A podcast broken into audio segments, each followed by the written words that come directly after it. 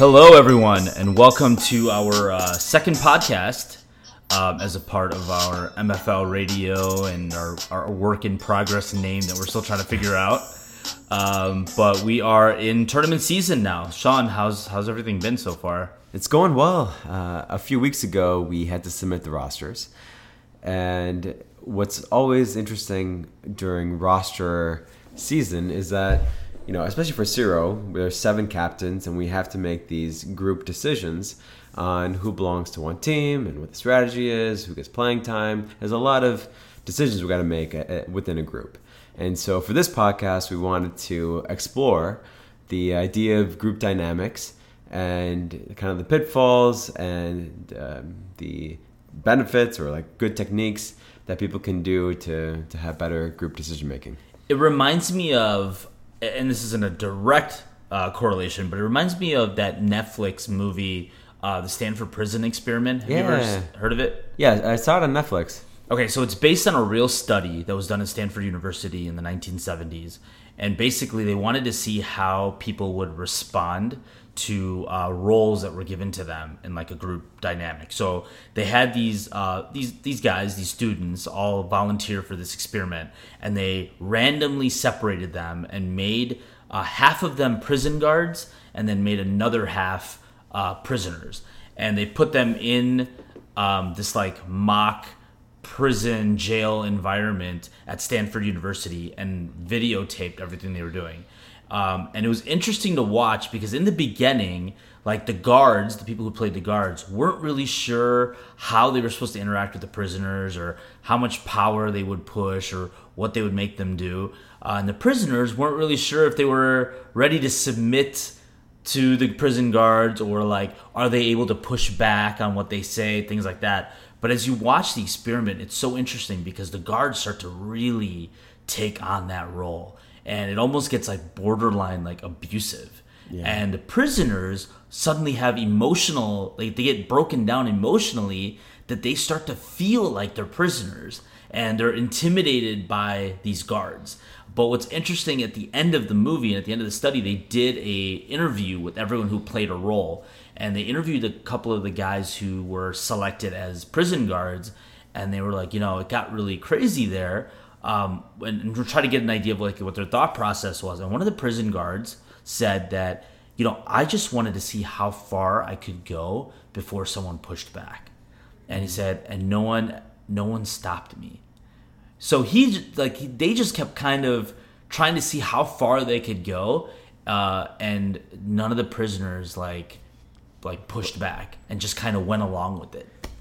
Yeah, and, and- interesting. yeah, I remember it was. I mean, I don't know how long it lasted, but it was like four days in a two-week experiment, and it was just a complete, just They ended it uh, early. Yeah, just abuse of power.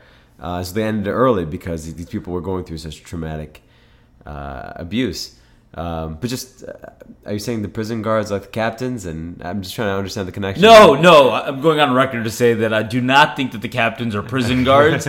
I was just saying that, like, you know, it's interesting when you talk about group dynamics. I know you and I had this, uh, we have kind of this shared interest in the psychology of how these things play out, you know, and and we see that in the workplace too. Like, how are decisions made? Uh, whether it's a brainstorm or whatever, problem solving, and I wonder how that reflects even in group social settings when a group of friends are trying to decide on what to do on a Friday night or Saturday night. And, and to to your point with the uh, the Stanford prison experiment, when there's one prison guard that was saying, "Hey, let's do this," and pushing that envelope even further, and then everybody else kind of falls in line and conforms. And I think, yeah, if you're in a boardroom or if you're a, a group of captains trying to make decisions, sometimes there's one person who's more assertive than everyone else, and then everybody else just becomes agreeable. So it might not be the majority thought or the majority opinion that that goes uh, that that advances, but just the most assertive one and everyone falling in line. So that's it could be one pitfalls of, of group decision making. Do you remember? Uh, just thinking about group decision making um, when you and I and Denny were hanging out uh, one night at his place, and we were trying to decide whether we wanted to stay in or or go out or order in food or eat out. Like, Yeah, or, it was like it was to stay in or go to his patio outside. Oh yeah, right, right, Yeah, right. His patio, balcony. and we were just like we were. we were all just kind of like, yeah, we don't know. We haven't really, you know, we're not really sure where we what we want to do. Um, but you had some strong feelings about kind of staying in. It was cold. And- yeah. and he had strong feelings about enjoying his new patio furniture. Um, but we came up with this. Uh, remember how we made those decisions? Right, rock, the rock paper scissors. Yes, rock, paper, scissors has been a timeless and historical decision making uh, process, but methodology, so to say. But um, yeah, it's funny because what we did was we essentially, if we threw out a one, like that means that it was a yes, and if we threw out a two, that was a no. And we decided collectively that whatever we dis- whatever decision we made that evening was going to be based off of this rock paper scissors methodology of one and two and i was thinking like can you imagine if real life operated like that whether it's work or even even the mfl teams like if the captains especially with all the teams that have multiple captains if all their decisions were based on rock paper scissors I mean, it's it's it's a silly method, but it, it does it does mitigate that risk of one person asserting their opinion and everyone falling in line. Because when you do rock scissors paper and you throw it out, you, there's no biases. It's everybody who thinks you know or is make, making their vote, you know, making their opinion. And you can see what the majority rule is without anyone influencing them. Right, because if if everyone didn't throw it out right away, and you had a group of people that waited to see what everyone else threw out first, Right. that could influence, you know, their response too. So, so there's another story uh, that I heard when I was in MBA school, and the story was that there was this one father that saw his wife and she looked kind of down, so he was like, "Oh, I'm, I'm going to try to cheer her up by taking her on a road trip to, um, let's say it's Gibraltar," and so he's like, "Hey, wife, do you want to go to Gibraltar with me on a road trip?" And the wife says, "Okay, sure, I'll go." And then they go to the kids, and then go to the kids like, "Hey, you know, your your mother and I are going to, on this road trip. Would you like to come with us?" And the kids are like, "Okay, you know, we'll go." And so they go on this, you know, many hour road trip uh, to Gibraltar, and you know, and it starts raining, and their their tire uh, gets flattened, and the father's like, "Man, I didn't even want to go on this road trip. I just did this because I thought it would make you feel better." To the wife, and the wife is just like, "I didn't want to go on this road trip. I did this because you said you wanted to go, and I was just, you know, doing this because you wanted to." And the kids were like, "We didn't want to go. We did this because you both said that you wanted to go, and so we thought, oh, we'll just uh, we wanted to be agreeable, and we didn't want to say no to that." And so now they, this family finds themselves on a road to a place that nobody wants to go to. And I think that's one of the one of the pitfalls of group decision making is that you make these assumptions on what other people want to do, and you know, and it's in human nature to be agreeable and and to you know not be disagreeable over things that might seem inconsequential. But the problem with that is you might end up making a decision that individually no one would have made. But because no one like spoke up or Right. shared their disagreements, and, and it kind of with it. Yeah, it kind of goes into the idea of like groupthink, where I think there was another study that says if you had, they had two lines, and the lines are exactly the same, and so in the experiment they have a group of people who are in a in like sitting around a table, and you know let's say like nine out of ten people are in on the experiment, so it's only on the last guy that the experiment is kind of testing. And so they show all 10 people two lines that are identical. And each person says, oh, the one on the left is longer. The one on the left is longer. The one on the left is longer. Until it gets to the last guy. And they say, what is, and, and the question is, what is this last guy going to say? And I think 75% of the time, the guy agrees with the group and says, yes, the left, the left line is longer. why do you think that is? Like, you think people are afraid to like share their thoughts, or do you feel like they? I think a lot of it's like self doubt and wanting to conform with the group. And if you know, you might have doubts on what which line is longer, but if nine out of ten people there with you says one thing, then you're more likely to be like, all right, maybe I'm wrong. Maybe these guys know what they're talking about. Yeah, Yeah, it's- it's, it's a strong pressure to. Yeah, you know, I mean, going back to the idea of like how the captains, you know, captains are all making decisions like this, right? it's like it's good in some sense that you have a lot of captains because then it's not just one person that's making a decision for everybody. Right. You get a variety of people, and you know whether the captains want to utilize the uh, paper rock scissors methodology. um, one thing is certain that I think technology and social media has definitely changed the way that we we communicate even even for football and for MFL like every team has a GroupMe and Right. captains have GroupMe's or text groups or whatever it may be And it's good in the sense that it's really hard to get everybody in one room and to have that conversation. But the bad part about texting is you lose that that multi-layer communication of, you know, seeing someone, understanding, you know, or having the voice inflections and all that nonverbal communication that's just as important. Because I mean, I think I learned a long time ago that you know if you're trying to communicate anything, you're having a conversation about anything that's like really important. If you do it over text, uh, people are gonna misconstrue it in one way, and it's just gonna lead into a more miscommunication than anything. are you talking about breaking up with a girl on text message Uh,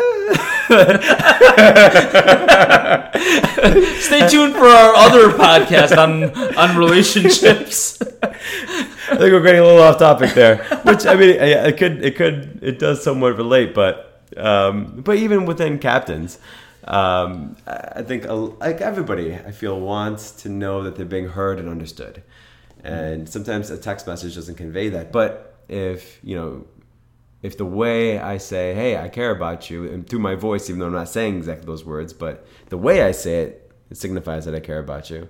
Then at least you feel like you're understood and cared for, Right. even though I disagree with you. and because even when when it comes to football and these teams, right, captains or players, like you can't expect everyone to agree 100% on every decision that's made and the direction of everything, right? But I think people genuinely want to know that their thoughts are being considered or being heard. So, you know, doing it face to face or like being able to hear each other's voices makes makes it better because you could say you could walk away from that being like, "All right, well, we disagree, but we're disagreeing, but we're going to we're going to move in a certain direction together. Like we're aligned on on what the objective is and if this is the road that majority want to go down then let's let's explore it. Like i've communicated how i feel about it but because i trust that we're all kind of shooting for the same thing like you know i'll move in that direction. At least we had a discussion about it. But i feel like that that tone and that um uh you know whatever it is the agreeability of it it gets lost in in texts and group music. Right. Right. And, and kind of going to your point about the process, and as, as long as everyone is is agree agreeable to the process, then at least there's that other component that's really important. That once you make the decision, you got to get everybody else to buy into that decision. And I know uh, Jeff Bezos, when uh, one of his like signature sayings is to disagree but commit. So yes, go fight, you know, argue, go through the pros and cons. But at the end of the day, when a decision is made, even if you're very much against it, you agree to commit to that decision and execute it to the best of our ability. And I think it's really important when, um, if you have a process that everyone agrees with, it helps with the buy-in because people understand. Okay, how was the decision made? What's the process? And so if that's where we're going, well, let's let's let's do it. And I think as captains, it's important that there is that kind of uh, alignment or, you know, being able to agree and say, okay, look, we have to make these decisions. We're not going to agree on everything, right? But can we still align and still move forward together? But also, it's important for them to listen to the players too, you know? Like, we don't want it to be like, again, not saying that it's like they're like prison guards, but just that idea of, you know, that the players are intimidated to share their thoughts or to push back or anything like that. Like I think that we, we should foster healthy team dynamics and part of that is letting listening to players giving even if you don't go with that direction or whatever it is but giving players on the team an opportunity to share like what they're feeling or what their thoughts are on a decision that's being made because you never know like the captains could get something from that that maybe they didn't consider before. But on the player side of it, I think it's also important to trust trust your captains, you know, and trust that they're not just thinking about, you know, just this tournament, but they're thinking about the future of the team, you know? And so you may not always like the decisions that the captains make, but you know, I think you said it best. You know, before it was just you kind of have to trust the process. Trust the process. Right. So, well, uh, that's about all we had for today. Um, still a lot to talk about, but you know, as uh, you guys are prepping and, and getting ready for the tournament, um, whether it's now or in the future, you know, just it's really interesting. Pay attention to just the dynamics of your team. I think a healthy team dynamic is is going to be good for for all the teams that are competing. But um, but yeah, that's all we have. So thank you guys so much, and uh, stay tuned.